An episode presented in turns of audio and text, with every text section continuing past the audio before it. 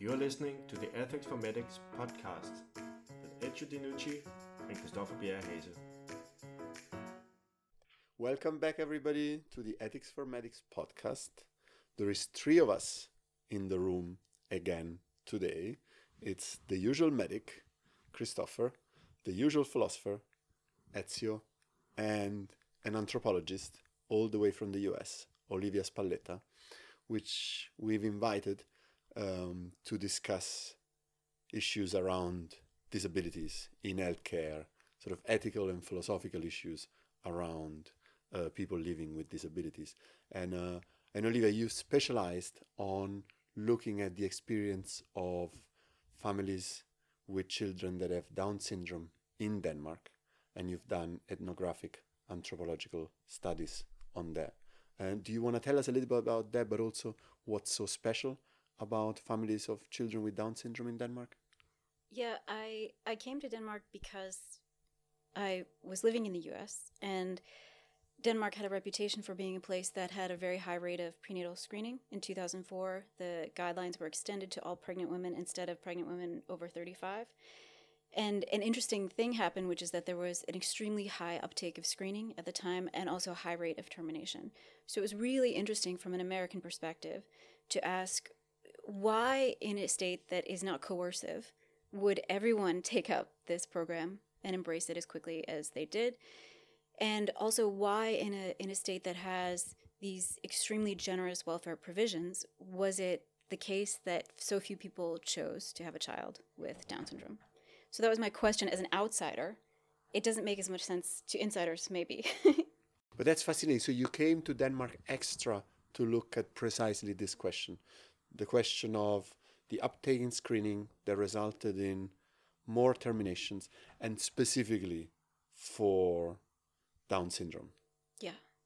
So it was, I mean, it was almost a misconception because when I did preliminary field work and I spoke with people like Christoffer, with the doctors, they told me Down syndrome does not exist in Denmark anymore. And so I thought, okay, there's a, an absence, a disappearing diagnosis, and that would be really interesting to study.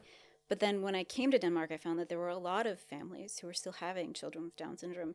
So the question became, what is it like to have a child in a country where no one thinks children like this exist anymore? especially because in Denmark, sameness, being homogeneous, being like each other is such an important value. That's really interesting. I'm trying to put some order in my thoughts. So, so the idea being that because of the uptake in screening and the growing number of terminations, medical professionals in Denmark started thinking that doesn't exist anymore. Yeah. It's uh, I was uh, in preparing for this episode, I was thinking about what is the appropriate language for something like Down syndrome. I guess for other conditions, people wouldn't have a problem saying things like, you know, a virus being eradicated. Mm-hmm. But I guess one of the reasons why we're doing this episode on Down syndrome is that, you know, it's much more interesting and complex than saying it's been eradicated or we want to eradicate it through screening, right? So that, that, that language is probably inappropriate for something like Down syndrome. But but what you're saying is that it didn't really disappear, even though the numbers shrunk significantly, and that the fact that there were only few left, few families left living with kids with Down syndrome, affected their experience of the condition, but also basically their their place in society. Is that is that a way yeah. of seeing it? Yeah, I think I think this also unfolds at many different levels because there was a reduction in the number of births. So before 2004, there were around 60 births per year. Um, where there was an infant diagnosed with Down syndrome. The number when I was doing fieldwork in 2015, 16, 17 was around 30, and now the number is around 20. So there has been there there's been a reduction. There's been a change in how generally uh, people in healthcare talk about Down syndrome. So when a child with Down syndrome is born now, very often, or about half the time, it's a surprise. And so the healthcare workers in that situation are often very surprised, and that affects the parents also. The parents are usually very surprised. If they participated in screening, which most do, they took the screening as a diagnostic tool and assume many times that it means that Down syndrome has been uh, eliminated as a possibility for their pregnancy. Can we can, can we stop for a second to sort of reflect on the concept of surprise because I guess what's interesting, again, going back to what we were saying before about the eradicated would be an inappropriate terminology, is that also your surprise can be very different. So I guess what you're saying is that the healthcare professionals are surprised because they assume that it would have been caught by the screening and the parents would have decided to have a termination. That's why the healthcare professionals are surprised. Yeah, I, I think there are a few different responses. Uh, they they can be surprised, especially if the parents participated in in screening, because even healthcare professionals don't know that the sensitivity of the test isn't or the screen isn't one hundred percent.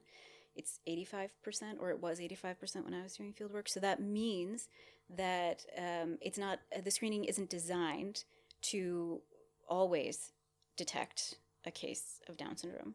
They the people who sort of decided on the on the guideline. Maybe Christoffer can fact check me a little bit. um, uh, but when the decision was being made based on the interviews I did, the understanding was if you make the test too sensitive, then you do too many diagnostic tests, which can lead to too many um, miscarriages if it's uh, CVS or amniocentesis. Now I think they do NIPT, which is a blood test, which is pretty accurate, but that's not uh, available for everything that you can screen for.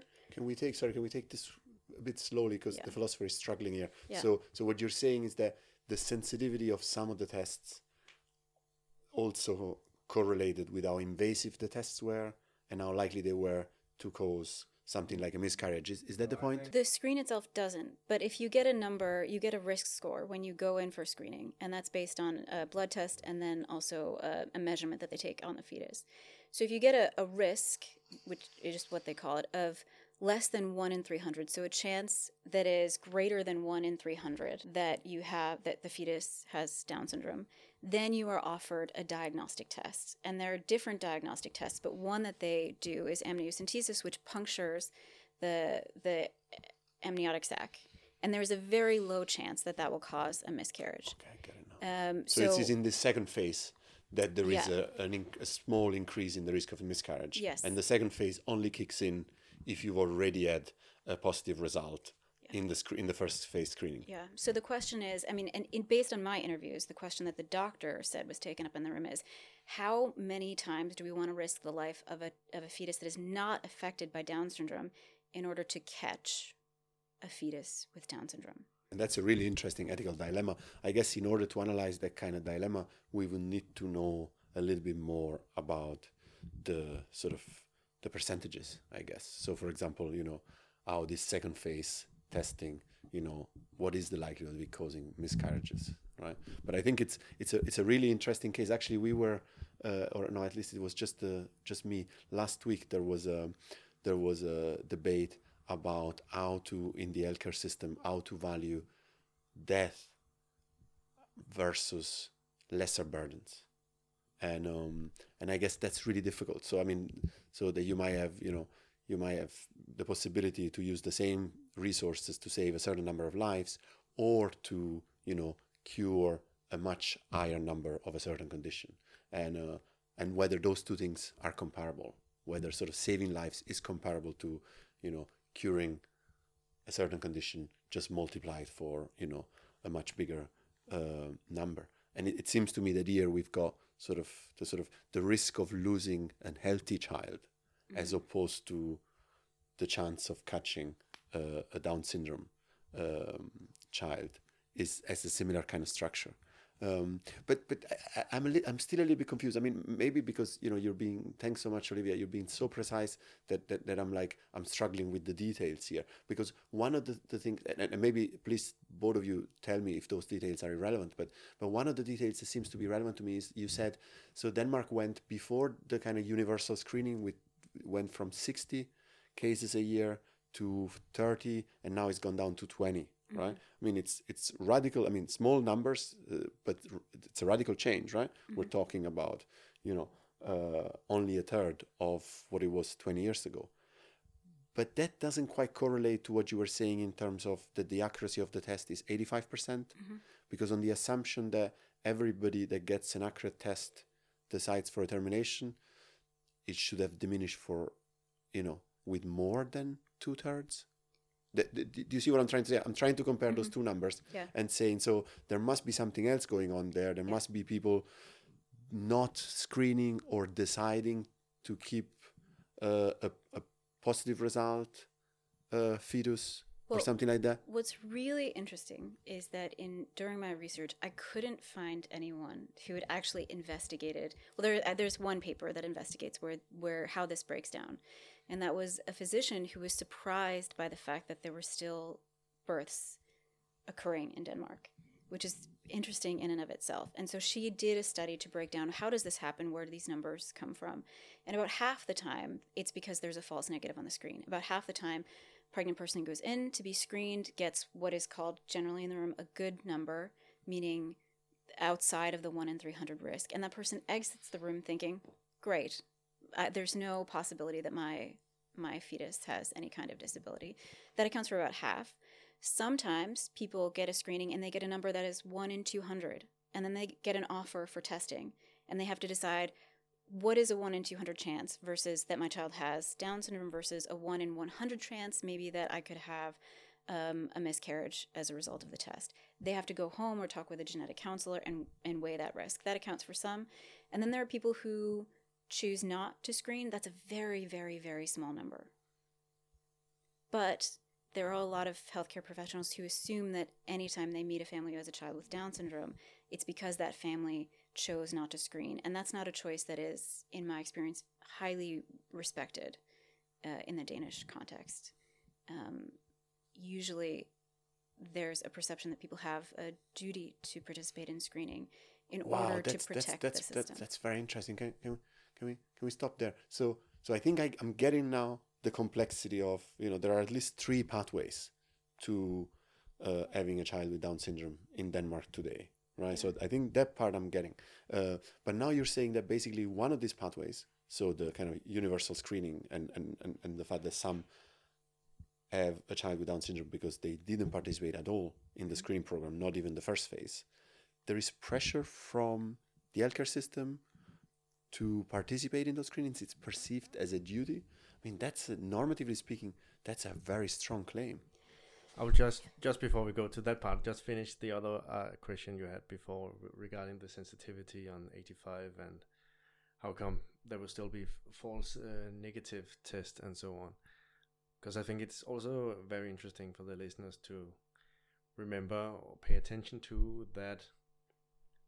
I mean, these data are not accurate, right? Just because you get the number one out of 300 it sounds uh, in itself as it's very specific, very accurate, but you know the numbers can still be wrong, right? And the same with the whole science behind the 85% sensitivity. Nobody knows necessarily if that is a correct number. It could be much less. This is all based on often, and I'm just talking in general terms, right? Um, it's often based on a few studies that you start extra- extrapolating to whole populations in other contexts and so on, right? So there's always a huge variation with all these different numbers, but often, including clinicians, get surprised when the data turns out to be wrong because they appear so precise. Just like a blood sugar on 9.2, you immediately think that it must be at least 9.1 to 3 but it could still be completely wrong if it's you have taken the test in the wrong way, right? Thanks so much Take for it, yeah, take it. Uh, be careful with these numbers and uh, uh, these facts.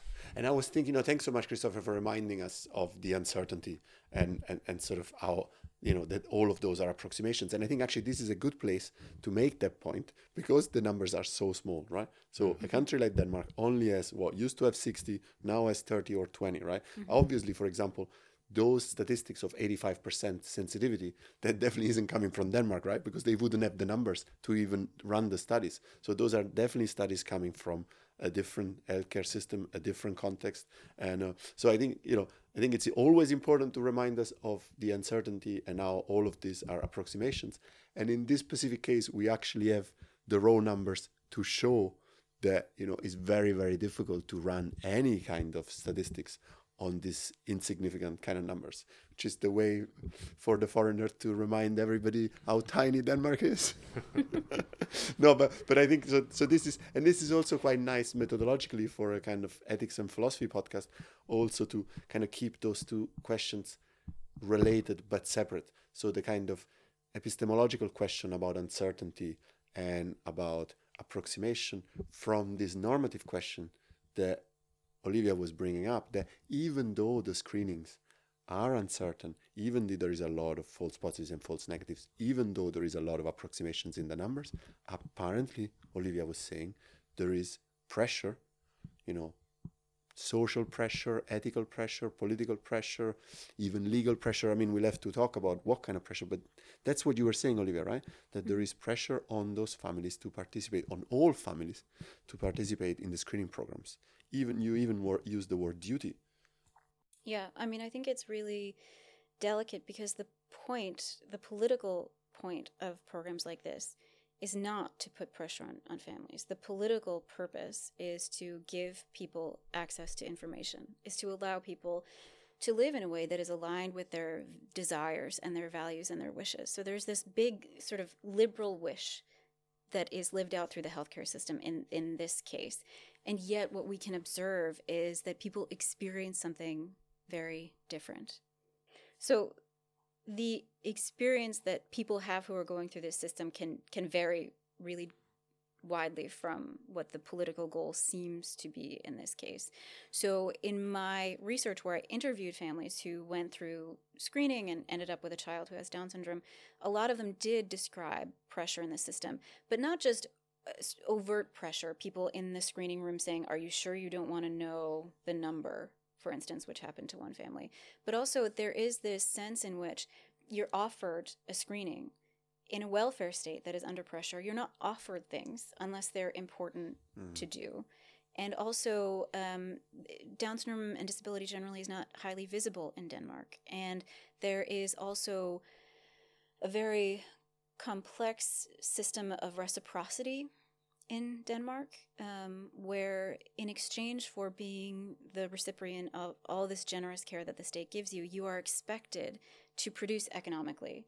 And that's not just um, a, a demand of the system, that's also an interpersonal relational demand that people sort of have an idea about how much other people are reciprocating, are producing. So to have a child who has a disability is is different in Denmark than it is in other places where your personhood is not so tied to your ability to be not just a reproductive but a productive citizen. This is such an interesting point and I mean full disclosure here the reason why we desperately wanted Olivia on this episode is that both Christoffer and I read one of the papers that came out of of this research that you're talking about, Olivia, and that paper made very powerfully this point that I think I haven't seen anywhere else. Um, so may, maybe you're the first one, or maybe I'm just I haven't read enough. But th- this point about distinguishing between sort of generous, universal healthcare kind of welfare states like we know them in Europe that might be funded on reciprocity as opposed to solidarity.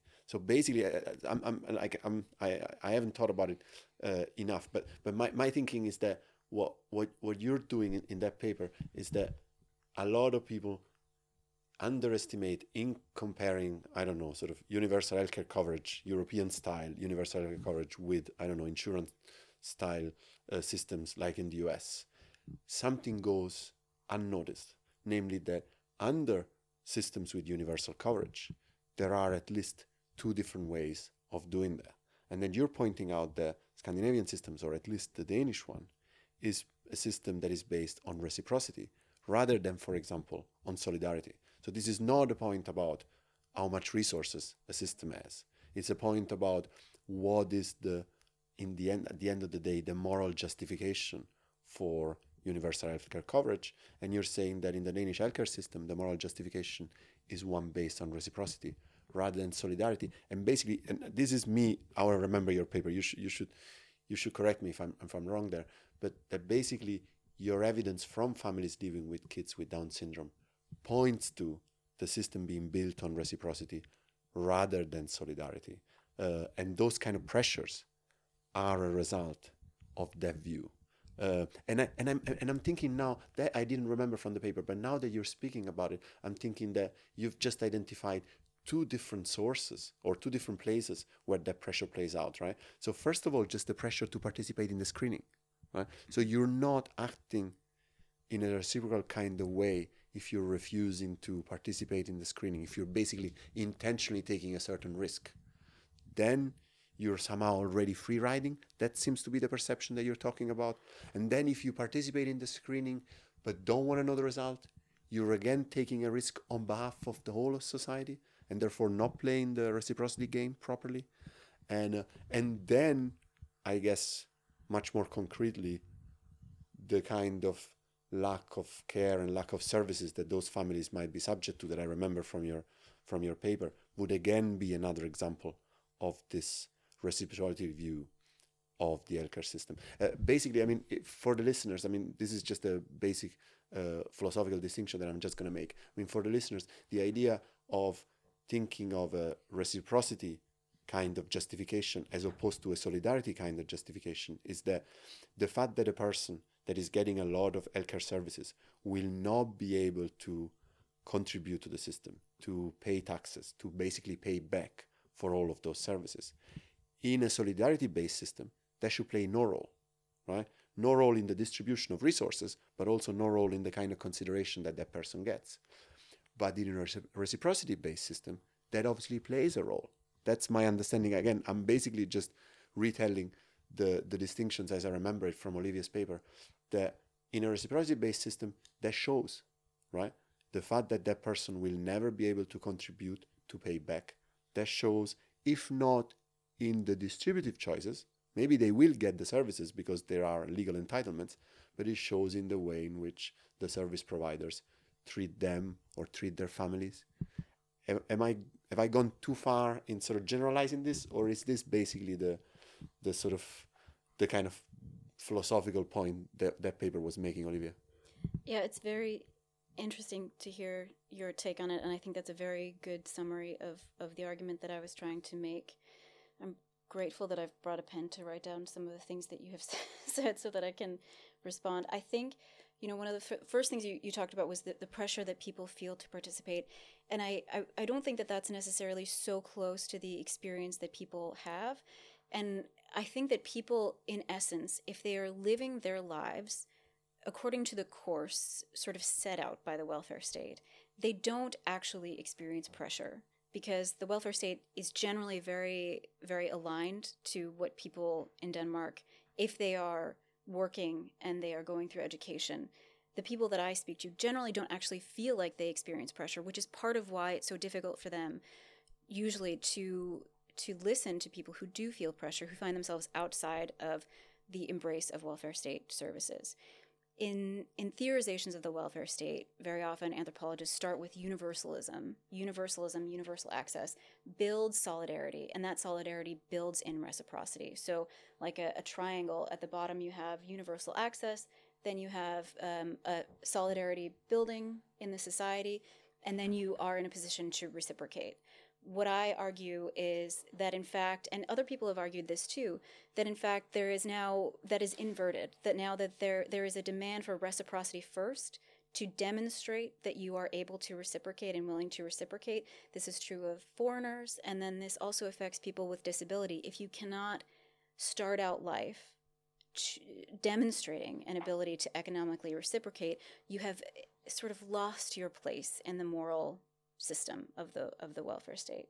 So so as long as people are sort of living out their lives on this path in what I call a virtuous cycle of welfare, transforming services into more welfare for other people, I don't think they experience pressure to do one thing or the other. It is as soon as you step out of this system, become disabled, have a child with a disability, or become unemployed, that you start to experience these rougher sides of the welfare state. This is so interesting, and and I, have got so much to say. I have to sort of pace myself. Um, I, would like to scale it up to some kind of basic political philosophical distinctions that might be helpful to the listeners and especially to the to the medical students. But I want to be mindful of the fact that we shouldn't go too far away from you know Down syndrome and uh, and the disability topic of today. But, but but one basic way in which when people think about health justice and health equity in political philosophy, people distinguish between an egalitarian and a prioritarian approach. And if you apply the difference between egalitarianism and prioritarianism to, for example, disability, the standard distinction there would be that prioritarianism allows you to make exceptions for people that are particularly disadvantaged, for example, um, while egalitarianism wouldn't necessarily allow you um, to do that. And, um, and, and, and, and this has also a kind of controversial history, this kind of sort of, this kind of general theories when they're applied to disability, because if you add a third theory there, namely the one that the listeners will be most familiar with, namely utilitarianism. Obviously, utilitarianism is not very good at dealing with, and this goes back, that's why I'm bringing it up, not just because it's something that sort of matches really well with previous episodes and especially in the first season, but utilitarianism isn't very good at dealing with people living with disabilities for exactly the reasons that we've been discussing about reciprocity, namely investing a lot of resources in people that might not be able to pay back, like people living with you know serious disabilities. And here we're not necessarily thinking Down syndrome; we're thinking of you know uh, serious genetic conditions. But There is just, no utilitarian. Please. sorry, make the point that um, in Denmark, nobody actually knows how much they reciprocate. I mean, no, we don't get a balance sheet at the end of the month that says you cost, you went to the GP this many times, you take this medication, you have this many children in kindergarten, and so therefore, and you only pay this much in tax. There's no one who's who's who's doing that on an individual basis. So we're dealing with a- fiscal imaginary essentially. We don't know how much people with Down syndrome cost, just like we don't know how much you cost or I cost. Um, and yet that number somehow becomes so important, even though it is totally imaginary. So the number is, is unknown, but it's being used even though we don't know it. That's that's Even- really and, and it's also, I mean, in essence, incalculable, right? I mean, how do you decide how much an individual person costs and how much they give back? but don't health economists do those kind of calculations I all don't the time? know any health econ. I'm desperate to meet a health. Can someone? Can a health economist please? okay, well, we'll invite an economist to, Yeah. to, to the next uh, to the next uh, episode of the show. But, but can I can I sorry can I just finish the, the point about sort of egalitarianism, prioritarianism, and utilitarianism? But but thanks Ria for interrupting me because that was the reason why I was being hesitant about bringing up these kind of general theories because they don't necessarily sort of give back the the sort of the specificity of a certain experience or a certain condition. But the general idea being that utilitarianism doesn't have the resources as a theory to deal with people that won't be able to pay their dues. And that's an argument, that's a normative argument against utilitarianism as a view of healthcare resources distribution. That, that, that was the point I was trying to make, basically. That, you know, we've been talking on this show about utilitarianism as opposed to other approaches to ethics, but also to healthcare. And in, it's quite easy when we talk about disability to show one of the big problems with utilitarianism, namely that it runs completely against our basic intuition that the more vulnerable you are, you know, the more does that call for care, for moral consideration, right? And we don't have to politicize this and talk about what's going on in the Middle East just now, even though obviously those, but those are exactly the kind of intuitions that people have that how vulnerable you are is relevant to the kind of moral consideration that you deserve. And utilitarianism is just not very good at that. And historically, uh, people living with disabilities have been the classic case that has been used against utilitarianism. And that's, and now uh, again doing kind of philosophy and doing sort of kind of more pedagogical things, but that's the way you can move away from utilitarianism and make a very easy case for prioritarianism, namely that we're allowed to prioritize the vulnerable, or for egalitarianism, namely that the fact that someone is not going to be able in the future to pay back should play no role in the distributive decisions and they should be entitled to as much, right? So, in that respect, again, we're back at the basic distinction that you make in that paper, Olivia, between reciprocity and solidarity. And now the philosopher has done a lot of talking, so he will try to shut up for the rest of today. But I think I think this is a very interesting breakdown. In, in in order for it to break down in the way you have described, you must first buy into the idea that your ability to economically reciprocate has something to do with your value as a person and society. And and then yes, I, I agree with this breakdown. But if you take a different view of what makes anyone a full person, um, and that doesn't have to do with reciprocal capacity in a market, then you could have a very different view of of of how to apply these concepts. Um, if you put at the center of life relationships and community, for instance, then you might still be able to have a utilitarian perspective, but it's not tied to economic reciprocation, if that makes sense. Have you had any thoughts about biopower in relation to to the investigation you have done? Because what I see when what I yeah kind of read through your your text about exactly that the the parents are not legally speaking forced to do anything. They on the contrary they are explicitly told that you know they can do whatever they want to, but the parents still feel the the kind of pressure, the untold pressure of how to behave, especially regarding the whole uh, screening element. And for me, at least, that is very interesting in the concept of biopower by Michel Foucault, right? Mm-hmm. So in this case, it means that it's an extremely complex uh, concept that people have to look up to in more details, but basically, it just means that society as an overall institution is trying to subconsciously or explicitly try to uh, make the citizens to do those things that is in favor for society. So it's about bio biopower in terms of power regarding how to live. So, for example, subconsciously, implicitly, we all being told that it's bad to smoke. And here it's really bad in the uh, terms of a normative way, that it's morally wrong to smoke, or it it's something you shouldn't be at least proud of. And that is, a, is an example of biopower, right? That how in society we are through disciplinary uh, methods making an overall uh, idea of what is right to do and wrong to do. And that's also what I see in your paper regarding the whole pressure of getting the most healthiest children being the getting the disabled children that is capable of doing most for society is also this whole assumption that is in society of actually providing as much as possible, be as healthy as possible. Because from an ethical point of view, you could as well argue for the opposite, saying that's not it's not bad per se to be a smoker, or it's not bad per se to have a disabled child that cannot take care of themselves. But that's something that is an assumption we have in society or is is something that it's at least difficult for a lot of people to get rid of this idea. And i see that's why they also try to for themselves and others uh, argue for why they are still providing value to society any thoughts about that I'm really glad that I have a phone a friend if I need an explanation of biopower in the future.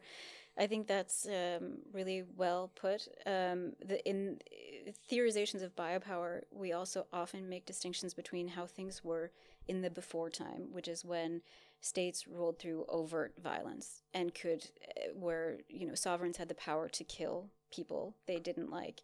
And so the shift that Foucault and others is pointing to, I think, is about a shift away from overt violence, overt violent rule, to maybe a softer kind of violent rule. And but even that I think is would be a bit controversial to say to align the wishes of the state with the wishes of the citizen by defining what health is in in sort of a collaborative way, but also through institutions. So in this case, if you trace, for instance, what kind of births are allowed in a particular place, it used to be possible to kill the people who you didn't want reproducing. Then, you know, in Denmark in the 30s, 40s, 50s, even up to the 70s, there were other controls on, on reproduction that were sterilization, also kind of a violence, an imposition by the state onto the body.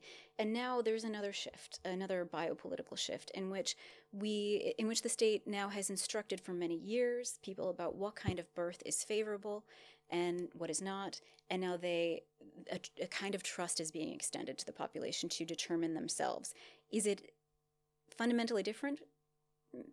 Yes, but it, but it's also a continuation of that still of that interest in the the citizenship, the citizenry, and who we allow into this state. I think pointing out that continuum is uh, is really interesting. It's something that has come up in, in other episodes. The way you know oppressed institutions find new ways of continuing to do under different formal or superficial principles what they've been doing and wanting to do all the time. And I think, I mean, I, have learned a lot from this uh, discussion. Biopower, I must confess, that's not a literature that I'm familiar with, but it did remind me what uh, of what. So I think you are onto something, Christoffer, because it did definitely remind me of what Olivia was talking about before. This almost like there is a kind of assumption or a or a duty uh, that there is a duty to be healthy.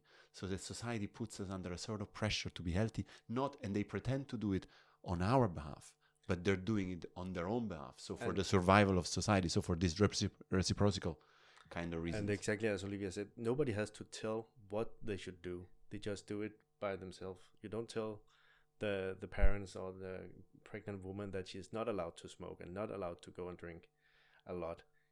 Simply, she won't do it because it has already been mm. told to her through, throughout. So maybe that's what's going to bring the change, right? We should be less compliant as uh, as citizens, as patients. Thanks for listening, everybody. It's been uh, it's been really interesting to have you on the show, Olivia. Maybe you'll agree to come back. Ciao. Thank you.